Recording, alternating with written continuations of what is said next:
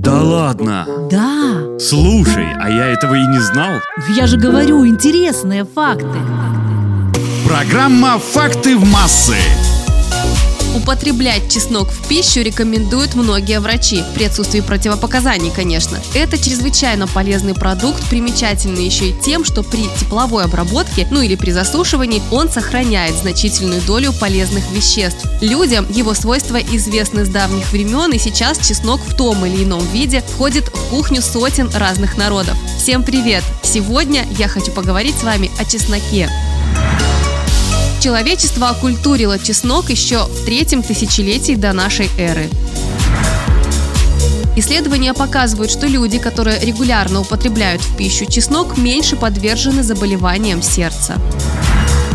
Наши предки верили, что чеснок отпугивает нечистую силу, поэтому гирляндами из него украшали оконные и дверные проемы.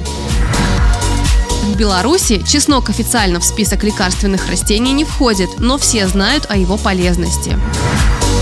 В некоторых странах Азии есть такой десерт – черный чеснок. Его готовят заквашивая луковицы при высокой температуре. В результате он становится сладким.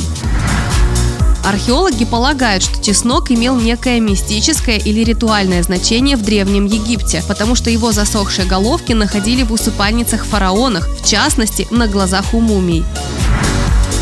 Чеснок является натуральным природным антибиотиком, и в свежем, и в любом другом виде он отлично убивает большинство бактерий.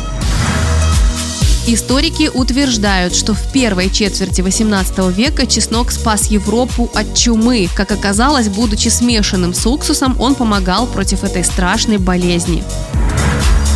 На этом у меня все. У микрофона была Наташа Круш. Кушайте чеснок и будьте здоровы. Да ладно? Да. Слушай, а я этого и не знал.